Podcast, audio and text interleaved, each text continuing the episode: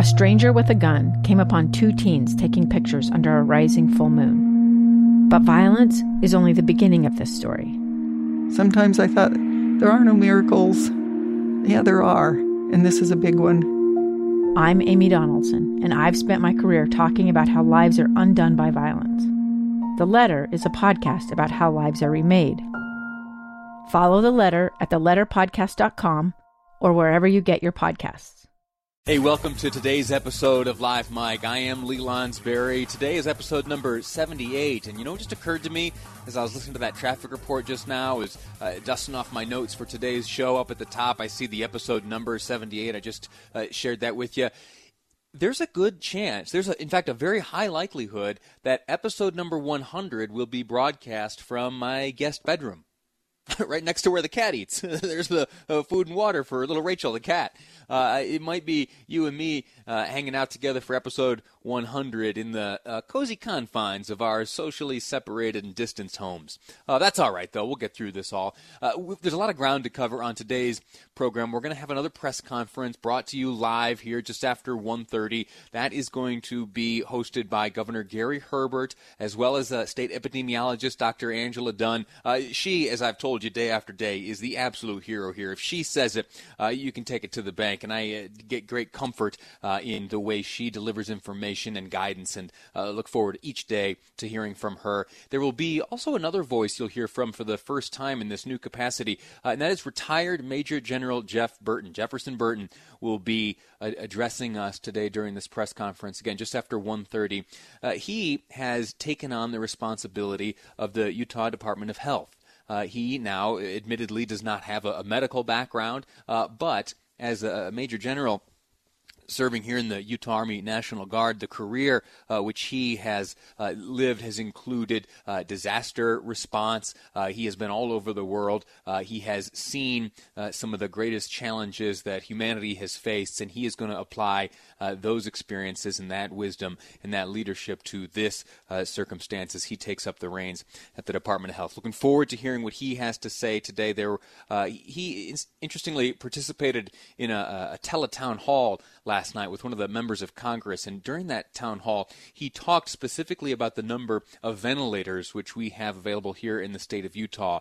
And uh, I don't want to get ahead of him. I'll let him talk about that during the press conference later on today. But uh, what I heard him say last night was very, very encouraging in terms of the preparedness levels here in the state of Utah, the current demand, even the most dramatic and extreme models that have predicted what the peak might look like here in the state of Utah right now it looks like our capabilities and our capacity are well suited to handle even the worst of uh, circumstances. But now that is all dependent on you and me. All right, we cannot stress the the medical system. All right, we need to stay put, stay home, stay safe, save lives. You know all about it, and the governor will surely repeat that over and over today. Uh, but it is good advice, and we have been doing pretty good so far. And I invite you to, to, to keep it up. Now, I just have a, a, few minutes in this segment before we have to take our first commercial break. I want to tell you a story that dates back about 15 years. I, when I was in high school, uh, did something. It was the last time I'd done it until yesterday. I donated blood when I was in high school. There was a, a blood drive in the library, and there were some folks that were saying, "Oh, I, I'm too afraid. I'm blah blah." blah. Anyway, so those of us who wanted to look like we were tough and could handle it, uh, we marched our way into the library and we donated blood. Well, I haven't done it since. I got close once when I was a student at Brigham Young University. There in the Wilkinson Center, there was a blood drive, and it was a walk ins welcome type thing. And I stepped up and I filled out the paperwork and I answered all the questions. And they said, Oh, sure, we'd like your blood. Why don't you sit up right here? We'll put this needle in your arm, and uh, you'll be taking care of someone, and you'll be on your way in no time. We'll give you some free cookies as a thanks. Well, just before, I, and I'm ashamed to tell this, but I'm going to tell you nonetheless. As I was just about to sit down in the seat, uh, I looked around and I saw these big needles sticking out of everyone's arms as they were given the uh, given their blood, and I chickened out. I, I turned around. And I said, "I'm so sorry. I'm out of here." And I took off and I uh, hung my head in shame for the rest of the day. And if I'm honest, that has kind of haunted me for the past uh, over 10 years, if I'm honest. And uh, yesterday, I finally was able to make good on that. I uh, got onto the ARUP uh, Blood Services website. That is utahblood.org. I typed in my zip code. I found that there was a, a drive by appointment only uh, in uh, South Jordan. I drove over there after the show yesterday, and I uh, went through the same rigmarole I did way back when I was a BYU student. I filled out the paperwork, I answered the questions. Uh, they said, "Sure, we'll happily take your blood. Thanks for showing up. We'll give you some free cookies as a thank you. Uh, sit right here." And I did, and I was nervous and I know that I shouldn't be. People give blood all the time. People uh, get shots all the time, but I'm a little queasy about that type of stuff. But I did it, uh, and they took a pint of me uh, into a bag and they uh, sloshed it up and put a, a, barcode on there and sent it off, hopefully to to help someone who is in need uh, more than I of that pint of blood. We've been talking about this need for a little while now here on this program, and it is the need for continued blood donation.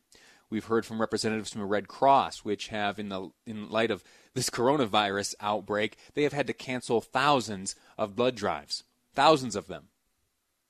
You understand that? Thousands of blood drives have been canceled.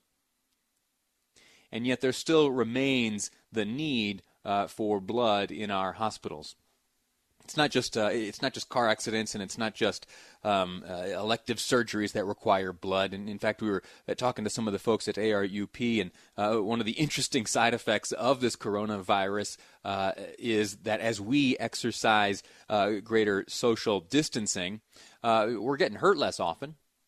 And as the order to postpone elective surgeries has come down, there is less of a need. And yet, and yet, we cannot lose sight of the fact that there still are those who are in need. And we need to do our part to, to make sure that their needs are met. And uh, while not much of the life we are living right now is within our control, uh, our ability to donate blood is in our control. So here's what uh, I'm going to do I'm going to put out a challenge, and I need your help. Uh, yesterday, what I did was to donate blood on, on day one for this program. And what I want is, I want on this show uh, between you and me and, and everyone listening, I want at least one of us, at least one of us, during the course of each day's show, uh, to commit to donating blood. It's a pretty small ask. Let's do it together, though. I think we can pull it off. One of us. And here's what I'd like to do. Uh, if you go to my Facebook page, Lee Lonsberry, you'll see uh, it's it's my little face. I've got like a, a, suit jacket on, a little white shirt, no tie, because I'm relaxed. and up in the corner, uh, there's a logo for the program. Click. Go, go onto Facebook, type in Lee Lonsberry, uh, go to the page here for the show, and on there you'll see uh, I took a little selfie of myself last night with the with the needle in my arm, giving blood uh, in South Jordan. What I want is uh, I want a, a, photo or the con- uh, like a screenshot of the confirmation email, something demonstrating uh, that you have made an appointment to give blood. And I would like uh, if you would share that with me, please, on my Facebook page. I'd like at least one every day. And when you share that with me, I'll uh, I'll give you a little thanks here on the radio program. Maybe you and I'll even chat on the phone uh, but at least one each day. So I took care of yesterday. I need one of you to take care of today. Uh, so go to either utahblood.org, that's the ARUP uh, Blood Services site. Uh, also, Red Cross Blood uh, is the site for Red Cross. Either one of those sites, if you go on there, you type in your zip code, it'll show you the various uh, appointments available for you to sign up. Now,